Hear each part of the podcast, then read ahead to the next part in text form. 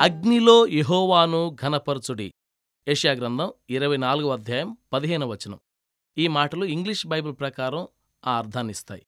లోపల అనే చిన్న మాటని గమనించండి. శ్రమల్లో మనం దేవుని ఘనపరచాలి. అగ్నిలో నడిచే తన పరిశుద్ధుల్ని కాలిపోకుండా దేవుడు నడిపించిన ఘట్టాలు కొన్ని ఉన్నప్పటికీ సాధారణంగా అగ్ని కాలుస్తుంది.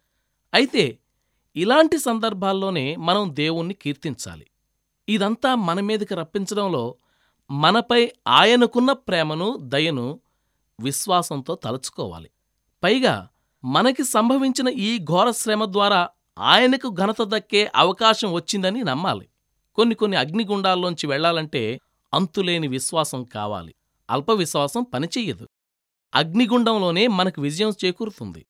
ఒక వ్యక్తిలోని నమ్మకం అంతా అతని కష్టకాలంలోనే బయటపడుతుంది. కొందరు మనుషులు మండే అగ్నిగుండంలో త్రోయబడ్డారు. ఎలా వెళ్ళారో అలానే బయటకు వచ్చారు. వాళ్ళ చేతులకు ఉన్న బంధకాలు తప్ప ఏమీ కాలలేదు. కొన్ని అగ్నిగుండాల్లో ఎంత అద్భుతంగా తప్పిస్తాడు దేవుడు? వాళ్ళ శరీరాలకు గాయాలుండవు. కనీసం చర్మం బొబ్బలెక్కదు కూడా. వాళ్ళ వస్త్రాలు కాలిపోవు. అగ్ని వాసన కూడా వాళ్ళకంటదు అగ్నిగుండాల్లోంచి క్రైస్తవులు బయటపడవలసిన తీరు ఇదే. బంధకాలు తెగిపోవాలి కాని అగ్నిజ్వాలలు వాళ్ళను అంటకూడదు. నిజమైన విజయం అంటే ఇదే.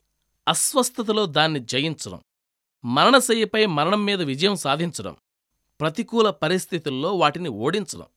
నిజంగా చెప్తున్నాను ఆవేదనలో మనల్ని విజేతలుగా చేసే శక్తి ఒకటి ఉంది తెలుసా? చేరవలసిన ఉన్నత స్థానాలు ఉన్నాయి. అక్కడ నుండి క్రిందకు చూస్తూ మనం ఎక్కి వచ్చిన దారిని తలుచుకొని విజయ గీతాలు పాడే చోటు కూడా ఉంది.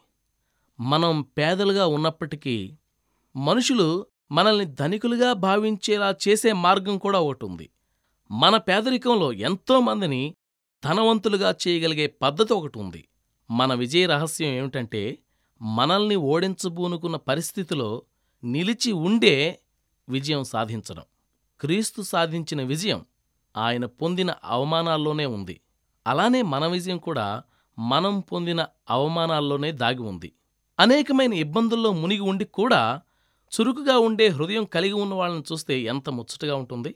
భయంకరమైన శోధనల ఊబిలో కూరుకుపోయి కూడా జయశాలిగా బ్రతికే వాళ్ళ జీవితం ఇతరులకు ఎంత ఆదర్శప్రాయంగా ప్రోత్సాహకరంగా ఉంటుంది. శరీరం అంతా నలగొట్టబడినా పసివాడని సహనంతో మెరిసిపోయే బాటసారిని చూస్తే ఎంత ఆదరణగా ఉంటుంది. దేవుడు మనకెప్పుడు తన కృపామృతాన్ని ప్రసాదిస్తాడన్న దానికి ఇవన్నీ ఎంత చక్కని నిదర్శనాలు. ఇహలోకపు ఆధారాలన్నీ కూలిపోయినప్పుడు బ్రతుకంతా అల్లకల్లోల సాగరమైనప్పుడు దేవుడిచ్చే వింత సంతోషం ఇప్పుడుందా నీకు?